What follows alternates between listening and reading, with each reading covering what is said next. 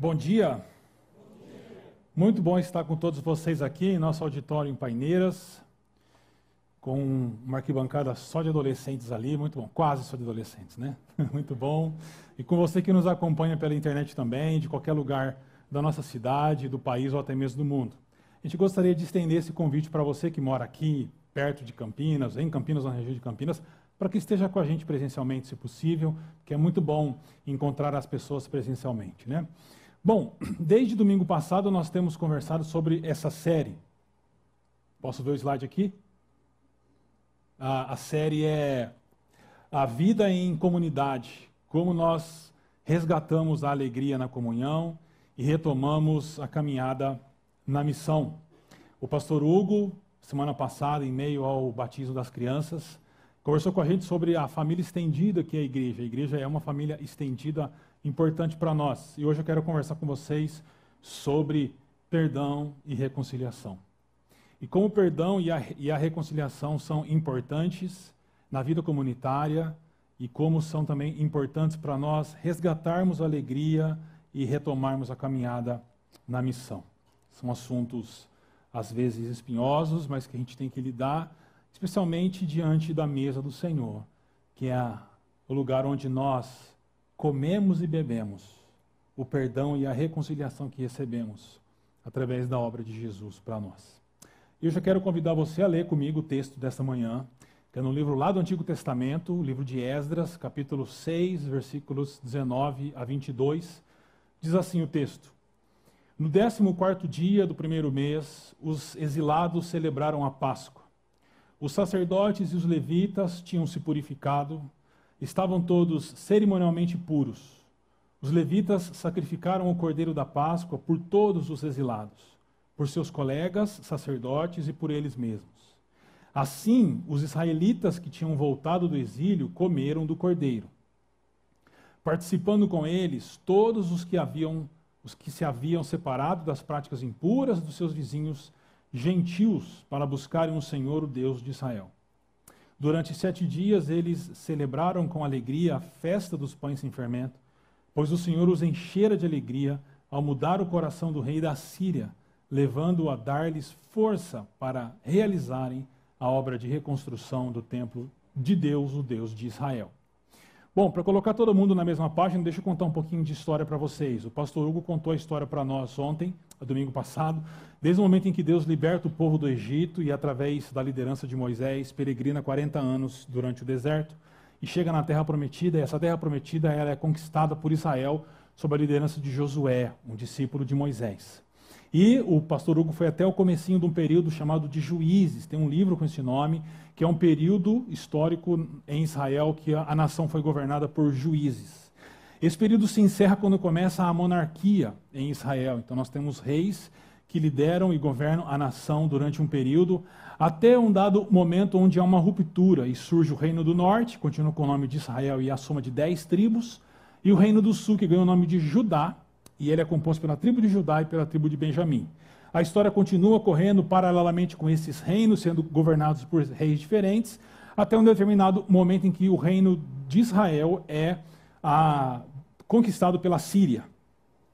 A Síria então conquista e essas dez tribos, esse reino some da história, por causa da política de repovoamento que a Síria tinha. Mais ou menos um século depois, o reino do sul é tomado por um rei famoso chamado Nabucodonosor, rei da Babilônia. Ele conquista Jerusalém, destrói o templo, mas diferente da Síria, ele leva a deportado um grande número de judeus. Aí vem o nome dos judeus que nós temos até hoje, que são da tribo de Judá. Levam os judeus para a Babilônia para um cativeiro que vai durar 70 anos. Esse cativeiro chega ao fim quando a Pérsia vence a Babilônia, liderada por um outro rei, rei famoso chamado Ciro. E o Ciro é instrumento de Deus para a libertação do seu povo, para que o povo de Israel, o povo é, judeu, possa então retornar para Jerusalém depois desse cativeiro para reconstruir o templo de Jerusalém e reconstruir a cidade ah, de Jerusalém também.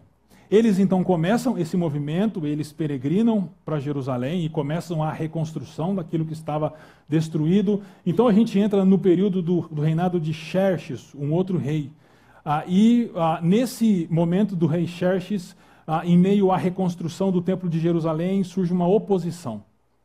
Uma oposição que se infiltra no meio daqueles que estavam trabalhando para reconstruir o templo e tentam é, impedir a reconstrução do templo.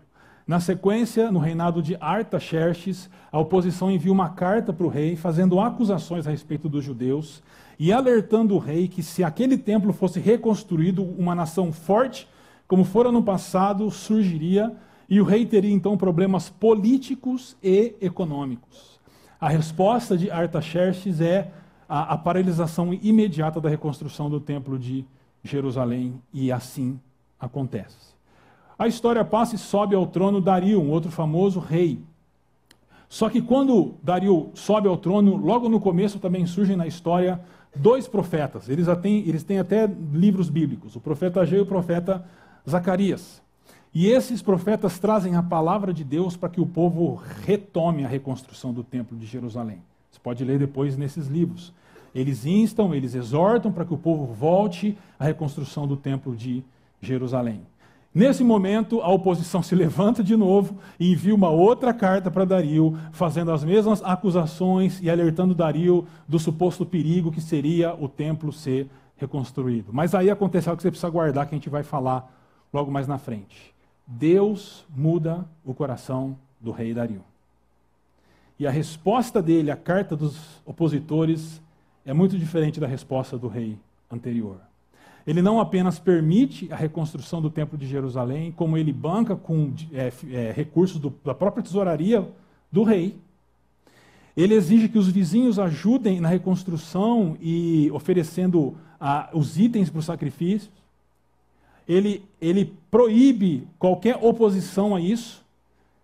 E ele ameaça de punições gravíssimas, gravíssimas, aqueles que, de alguma forma, atrapalhassem a reconstrução do templo. Então, os exilados, outrora na Babilônia, peregrinaram para Jerusalém e, diante de todo esse cenário que eu dei uma resumida para vocês aqui, eles reconstroem o templo de Jerusalém. E nós lemos o texto em que eles celebram a Páscoa, depois da reconstrução do templo de Jerusalém. Né? Só que essa história de exilado, ela não é só algo do passado. Ela é algo muito atual, hoje nos nossos dias, né? Atual, nos nossos dias. Ah, em 2021, nós tínhamos o número de 89 pessoas exiladas no mundo. 89 milhões de pessoas exiladas no mundo. Esse ano de 2021 foi o 15º ano seguido onde esse número subiu. E começamos esse ano e, infelizmente, batemos a marca de mais de 100 milhões de pessoas exiladas no nosso planeta. Quase metade da população do nosso país.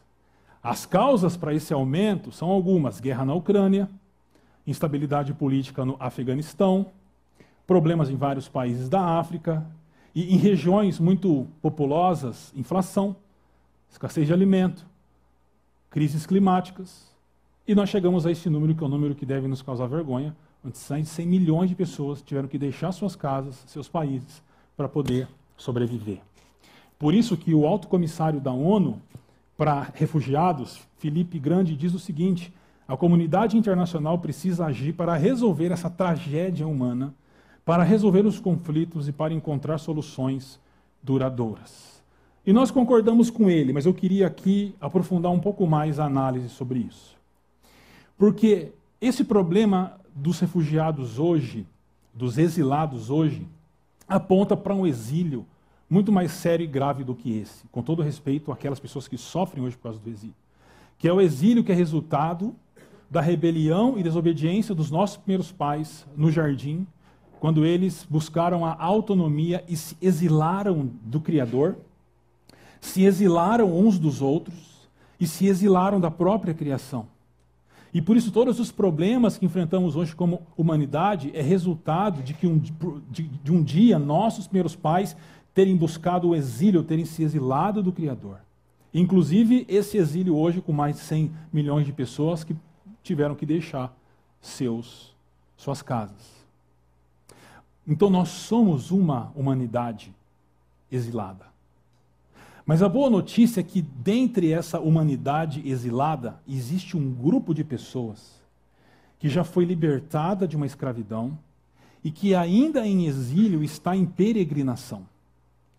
E o missiólogo Leslie Newbegin fala quem é esse povo. Ele diz o seguinte: a igreja é um povo peregrino de Deus. Está em movimento, apressando-se até os confins da terra, para suplicar a todas as pessoas que se reconciliem com Deus e avançando até o fim do, dos tempos para encontrar seu Senhor, que reunirá todos, reunirá todos em um.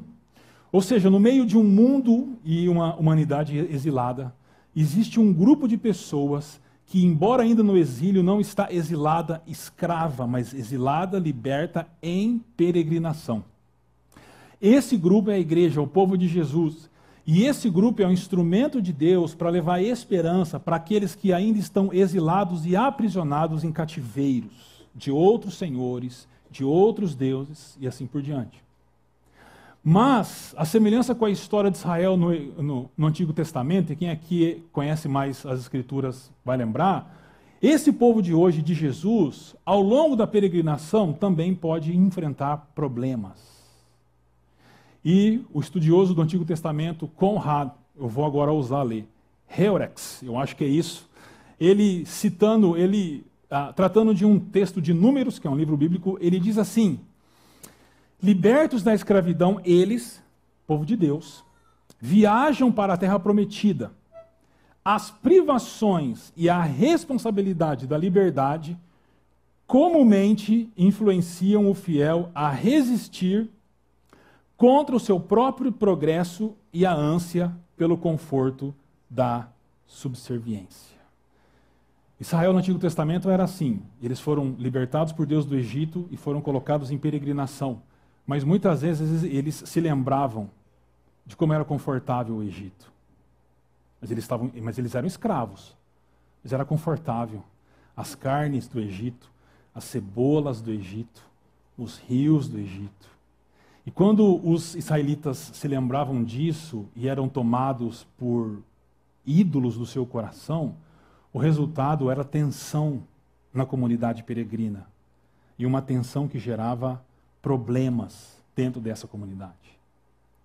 Da mesma forma, nós, como igreja e povo peregrino de Jesus, que fomos libertados do pecado, do diabo e da carne, e estamos em peregrinação, ao longo da peregrinação nós podemos ser assaltados por saudades dos nossos antigos ídolos, mesmo de quando nós éramos subservientes e escravos.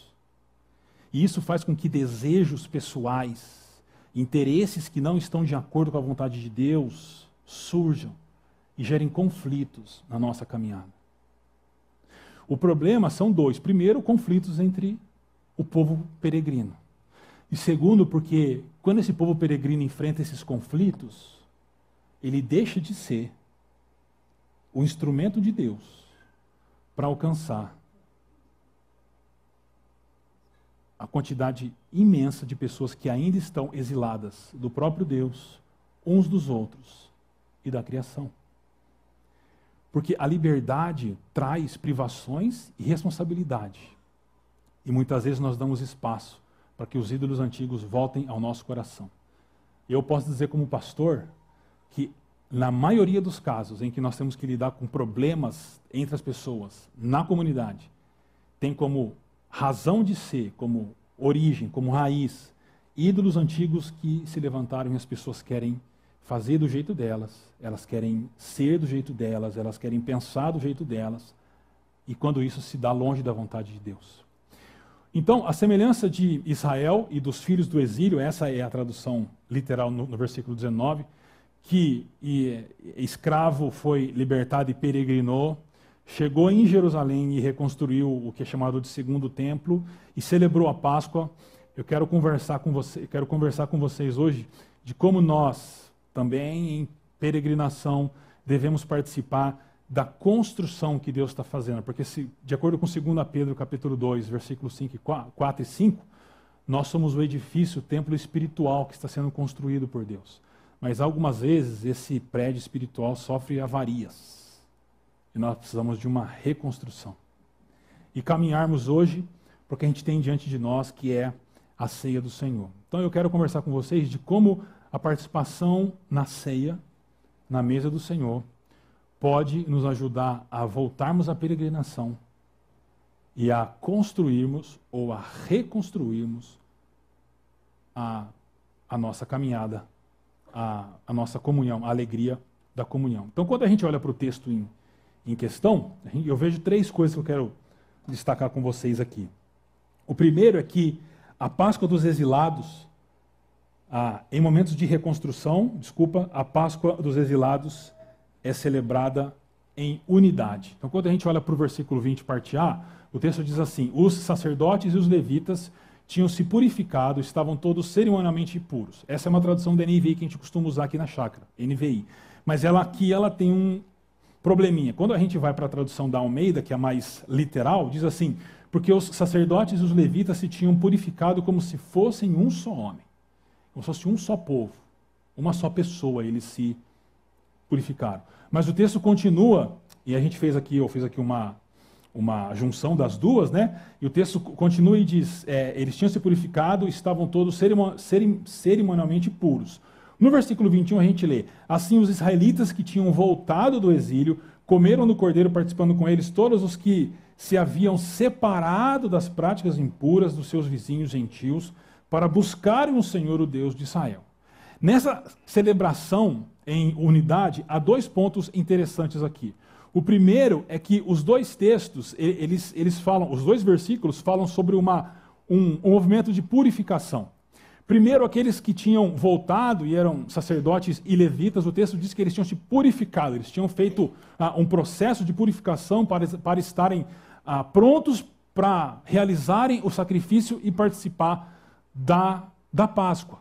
Mas não só eles, aquelas pessoas que tinham ficado e não tinham sido deportadas, elas tinham sido, se contaminado com as práticas ah, pagãs daquelas culturas em volta deles. Esse povo, então, diz o texto, que eles haviam se separado das práticas impuras dos seus vizinhos que não temiam a Deus. O que esse texto está dizendo é que a unidade, para ela ser celebrada, é importante um movimento que eu chamaria de movimento de obediência. Podia ser de santificação, mas acho que obediência é melhor aqui. Um movimento de obediência no qual nós rompemos com padrões culturais que, ao, ao contrário, promovem a divisão. Eu já falei que, como pastor, a maioria das vezes que a gente conversa com pessoas que estão em crise, com outras pessoas, a gente já aprendeu a técnica. Você vai conversando com a pessoa até mostrar para ela que a razão pela qual ela está em crise, em conflito, é porque ela permitiu que um ídolo brotasse no seu coração. E é muito interessante quando esse texto fala sobre a celebração da unidade, que ele fala que esse movimento de celebração da unidade tem um pré-requisito antes, que é romper com práticas idólatras, porque são elas que geram tensão e conflito na comunidade. Quando ídolos surgem, as pessoas querem atender os seus próprios desejos, os seus próprios interesses, e nós então criamos um cenário onde conflitos é, eles são mais propensos a acontecerem. Por isso que o primeiro desafio diante da mesa do Senhor é nós entendemos que nós precisamos obedecer a Jesus não parcialmente, mas completamente. E isso significa romper com padrões culturais que não são contrários, que são contrários, melhor dizendo, à palavra e à vontade de Deus, porque se eles forem mantidos, nós seremos conduzidos ao conflito e à tensão.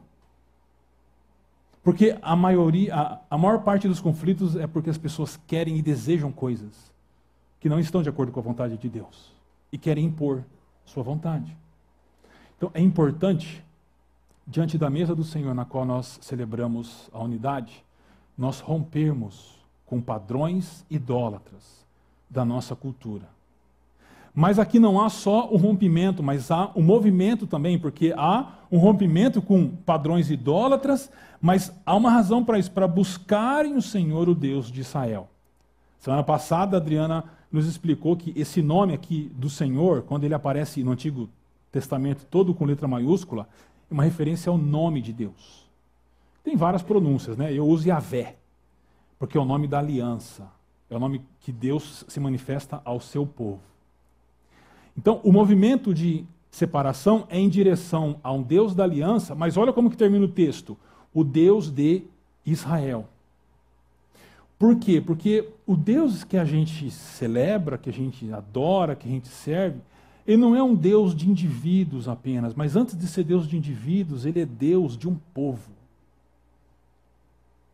Só que nós sofremos com um individualismo exacerbado dos nossos dias. Por causa da cultura que a gente vive do individualismo e do consumismo. Mas nós devemos entender que quando nós falamos de povo de Deus e do Deus da Bíblia, nós sempre devemos levar em conta um povo.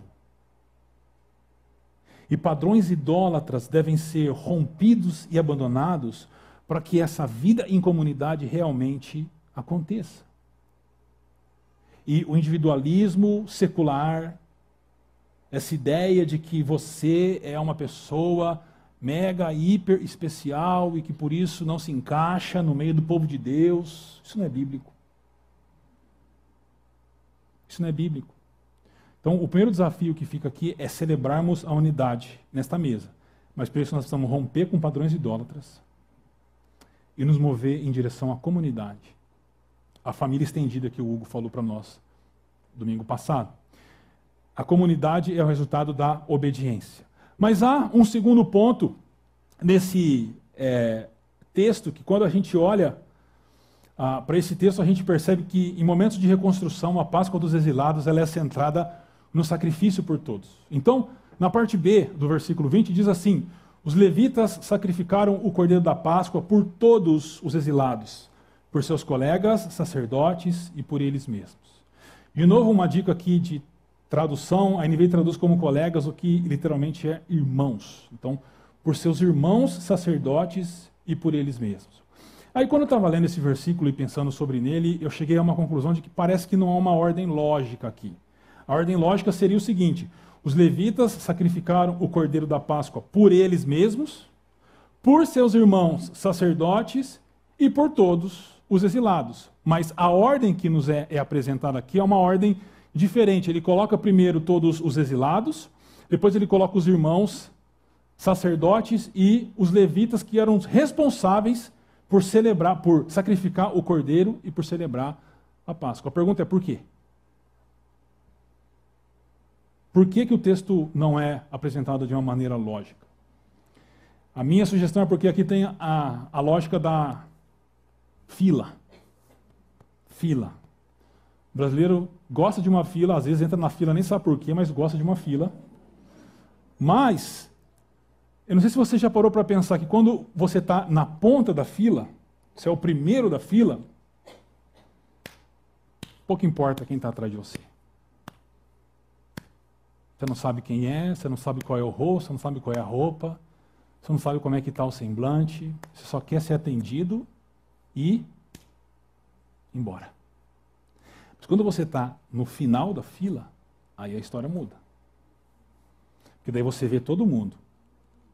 Você nota as roupas, você nota os, como é que as pessoas estão se comportando, você nota o que está fazendo, você faz um monte de coisa errada, né? Mas, dentre as coisas erradas, acontece uma coisa interessante. Você tem consciência de que aquelas pessoas estão lá. Você sabe que elas estão lá. Por isso, eu acredito que os responsáveis pelo sacrifício são colocados no final da fila para apontar para nós que o sacrifício que eles estavam fazendo, eles estavam realizando, né, era um sacrifício não só para eles, nem apenas para eles e os irmãos sacerdotes, mas era para todo mundo. Todos aqueles que faziam parte do povo de Deus. É nessa perspectiva que eu leio, por exemplo, o que o apóstolo Paulo escreve aos Filipenses. Ele diz assim: Nada façam por ambição egoísta ou por vaidade, mas humildemente considerem os outros iguais a você? Não, superiores a si mesmos. Difícil ouvir isso, né? considerar os outros superiores a mim? Por quê? Lógica da fila de novo. Se você se considera superior a alguém, você está acima dessa pessoa. Essa pessoa não importa para você. Só que se você se considera inferior a alguém, essa pessoa está acima de você você tem ciência de que ela existe. E aí você entende que você vive numa comunidade na qual o Cordeiro de Deus foi sacrificado por todos dessa comunidade. E quando a gente chega no Novo Testamento, o Novo Testamento diz para nós quem de fato é o grande Cordeiro de Deus que tira o pecado do mundo. João Batista, olhando para Jesus, apontou e disse: Esse é o Cordeiro de Deus que tira o pecado do mundo. Isso significa que o sacrifício de Jesus foi por todos nós. Por todos aqueles que fazem parte do povo de Deus. Daqui a pouco a gente vai partir o pão e também compartilhar o cálice. Esse pão e esse cálice apontam para o corpo e para o sangue de Jesus que foi entregue por todos nós. Não existe nenhum VIP aqui, VIP, nenhuma pessoa muito especial. Somos todos parte do mesmo povo e o sacrifício foi feito por nós. Agora, para para pensar. Se o sacrifício de Cristo foi feito por nós, quem somos nós para ir contra essa unidade que nós temos no sacrifício de Jesus? E, de novo, a, a semelhança do individualismo que é comum na nossa sociedade, há um exclusivismo também muito comum na nossa sociedade que quer que todo mundo se sinta uma pessoa muito especial. Isso é fundamentado pela sociedade de consumo nossa.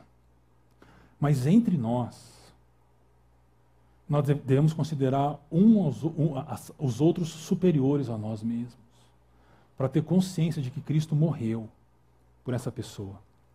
Sabe aquela pessoa difícil? Você sabe, né? E às vezes você é essa pessoa difícil. Mas Cristo morreu, o, o sacrifício de Cristo foi por você. Foi por essa pessoa difícil, por aquela outra pessoa difícil também. Por isso, o povo que foi libertado, está em exílio, mas em peregrinação, deve celebrar a Páscoa entendendo que o sacrifício é por todos. E é nele que nós encontramos a nossa unidade. Não é em gostar do mesmo time, não é em gostar da mesma cor, em gostar das mesmas músicas. Tudo isso muda. Mas é uma unidade num sacrifício que foi feito por todos nós. Mas o texto vai para um, para um outro ponto que eu gostaria de conversar com vocês, esse é o último. E lá no versículo 22, o texto vai encerrar, como se fosse uma conclusão, e ele diz assim: Durante sete dias eles celebraram com alegria a festa dos pães sem fermento, pois o Senhor os enchera de alegria ao mudar o coração do rei da Síria, levando-o a dar-lhes força para realizarem a obra de reconstrução do templo de Deus, o Deus de Israel. Então, numa ordem cronológica, seria o seguinte, ó, Deus mudou o coração do rei. Lembra que eu falei para você guardar isso? Chegamos aqui. Que rei é esse? É o rei Dario. Deus mudou o coração do rei. Então, um decreto real, que pode ser visto superficialmente como um, uma atitude política ou econômica, na leitura que o texto bíblico faz, é uma, uma atitude de Deus mudando o coração do rei. O resultado disso qual que é? Encheu de alegria e deu forças. Então, ler a história, entendendo que Deus mudou o coração de Dario, o rei, resultou em alegria e força. E o resultado final foi a reconstrução do templo de Jerusalém. E aqui eu quero conversar com vocês, para encerrar, como é importante a gente passar por uma, experimentar uma transformação mental e do coração, do jeito que a gente vê as coisas. Porque eles poderiam achar que foi um decreto do rei qualquer e está tudo certo o templo continuaria destruído. O que acontece é que eles perceberam que aquela ordem de Dario para a continuação do templo, com recursos do rei, proibindo a oposição, não foi algo comum. Não foi algo, não foi uma coincidência. Foi Deus mudando o coração do rei. E eu não preciso gastar tempo para dizer que nós estamos em um momento de reconstrução depois de tudo que passamos nesses últimos anos reconstrução pessoal, familiar, profissional e, e comunitária. Mas nós não lograremos êxito nesse processo de reconstrução se nós não enxergarmos as coisas como elas devem ser vistas da perspectiva bíblica. Se nós continuarmos enxergando tudo de uma perspectiva meramente humana e superficial, nós não teremos a alegria e nós não teremos a força necessária para reconstruirmos nossas vidas, nossas famílias, nossa carreira profissional e, especialmente hoje, a nossa comunidade. O convite que a palavra de Deus está nos fazendo hoje é para a gente mudar a perspectiva que a gente vê as coisas, especialmente comunitárias. Nós precisamos aprender a enxergar o que está acontecendo na nossa comunidade, com pessoas sendo alcançadas por Jesus, famílias sendo transformadas, bairros e pessoas sendo é, alcançadas por ações de solidariedade e generosidade da nossa igreja. Crianças e adolescentes sendo, sendo criados nos caminhos do Senhor. Famílias sendo sustentadas, às vezes, com a igreja colocando comida na mesa. Essas coisas precisam ser percebidas de uma perspectiva espiritual e correta, não de uma, de uma perspectiva meramente superficial, porque se assim for, nós vamos sair do lugar. Mas o convite que a palavra de Deus está fazendo aqui, hoje, para nós, diante da mesa do Senhor, é para nós enxergarmos as coisas, enxergarmos o que Deus está fazendo em nossa comunidade, em nossas vidas, em nossas famílias. Isso vai gerar ao nosso coração alegria e nós conseguiremos resgatar a alegria da comunhão que você pode ter perdido por causa desse tempo difícil que passamos. Mas enxergar as coisas na perspectiva certa vai nos ajudar a resgatar a alegria da comunhão. E mais, vai nos dar força para nós retomarmos a caminhada na missão. A gente está falando de uma comunidade que já influenciou uma das principais cidades do nosso país. Influenciou cidades espalhadas pelo Brasil e até fora do nosso país. E nós vemos, nós chegamos aqui de anos bem sofridos, mas nós precisamos dessa força fruto dessa perspectiva, para retomarmos a caminhada na missão do que Deus está chamando a gente para fazer.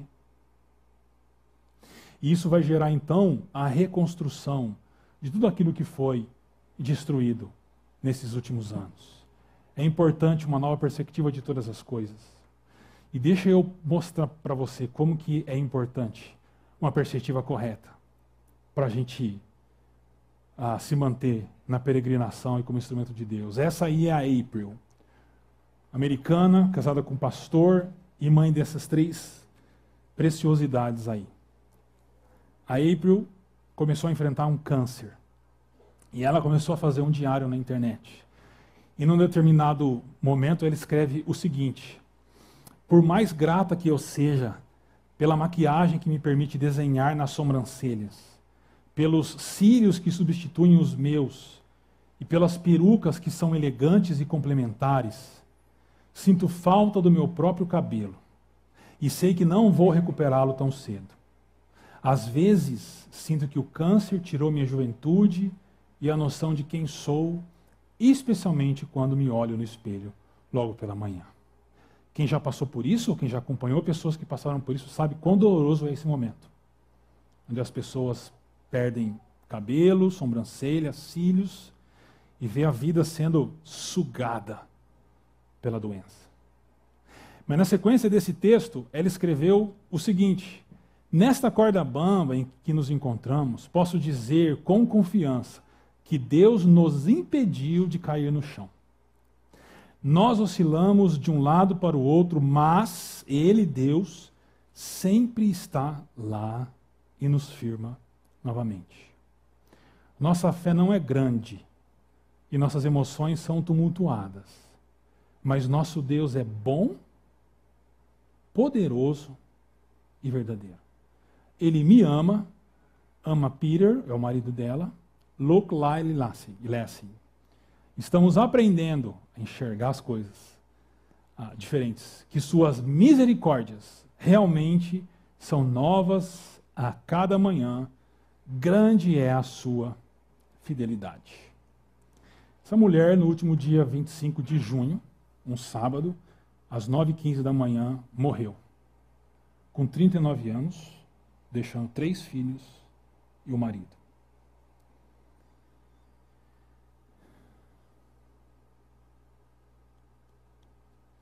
Como que ela pode falar que Deus é bom, poderoso e verdadeiro?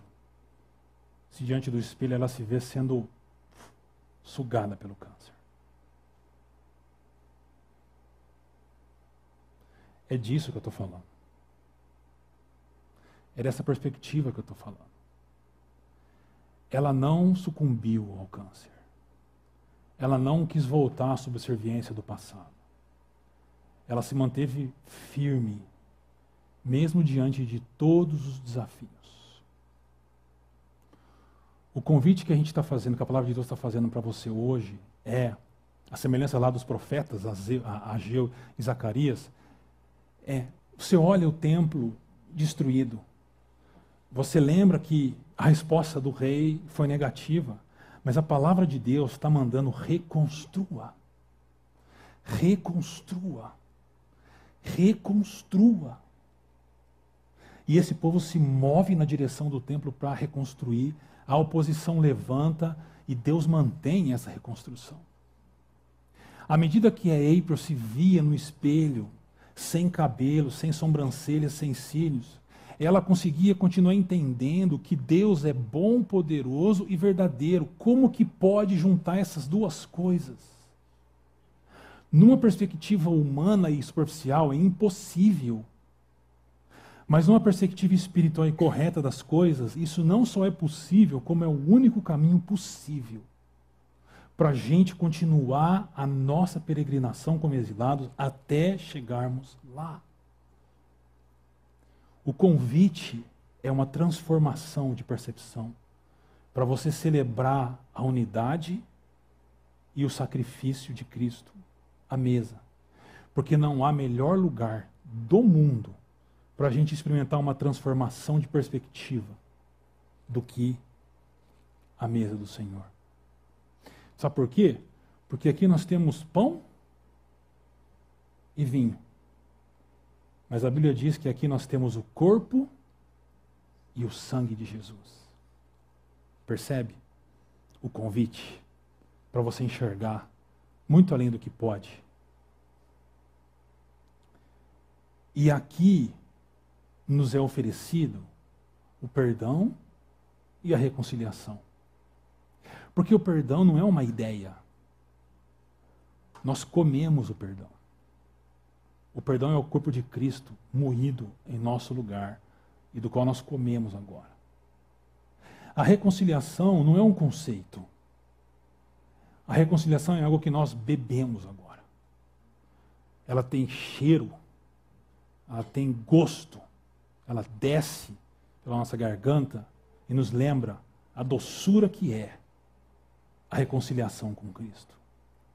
E a partir do perdão e da reconciliação que recebemos no corpo e no sangue de Cristo, nós somos capazes de perdoarmos e nos reconciliarmos com as pessoas. Porque nós passamos a ver as coisas de uma outra perspectiva. Eu desejo do fundo do meu coração que aquilo que aconteceu com a April aconteça com você. E você consiga enxergar as coisas do jeito que elas realmente são isso faça com que você resgate a alegria na comunhão e retome a caminhada na missão. Para encerrar, para refletir e praticar, o desafio então é esse, posto à mesa, e que você experimente disso agora, a gente já está chegando à mesa. Chegue à mesa experimentando uma transformação profunda da sua percepção, da sua perspectiva. Quando você tomar o pão, aquilo não se transforma no corpo de Cristo. A gente não acredita nisso. Mas espiritualmente, simbolicamente, é o corpo de Cristo. E você vai comer do perdão. Nós comemos do perdão. E quando você tomar o cálice também, você não vai só beber o vinho, você vai beber a reconciliação. E que essa transformação te capacite a promover perdão e reconciliação. Tem alguém aqui que você está em tensão e em conflito? Aproveite esse momento e promova perdão e reconciliação. Ah, não está aqui? Saindo daqui, a primeira coisa que você deve fazer é promover perdão e reconciliação. Segundo, resgate a alegria da comunhão. Nós somos a família estendida E não há como nós peregrinarmos sozinhos. Peregrinos sozinhos morrem ao longo do caminho. Ninguém faz uma jornada longa sozinho. A gente precisa de gente do nosso lado. E nós somos o povo de Deus que um dia fomos libertados do cativeiro. Estamos em peregrinação, ainda em exílio, mas caminhando para o nosso alvo. E a peregrinação se faz com pessoas ao nosso lado. Porque uma hora você vai ajudar a caminhar, outra hora você vai ser ajudado a caminhar.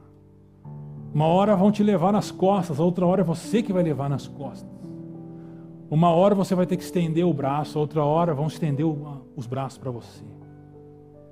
É só assim que a gente continua. E por fim, retome a caminhada na missão. Deus nos deu uma missão. Nós vivemos num mundo exilado, as pessoas estão longe do Criador, estão longe umas das outras elas estão desconectadas da criação e por isso nós estamos sofrendo.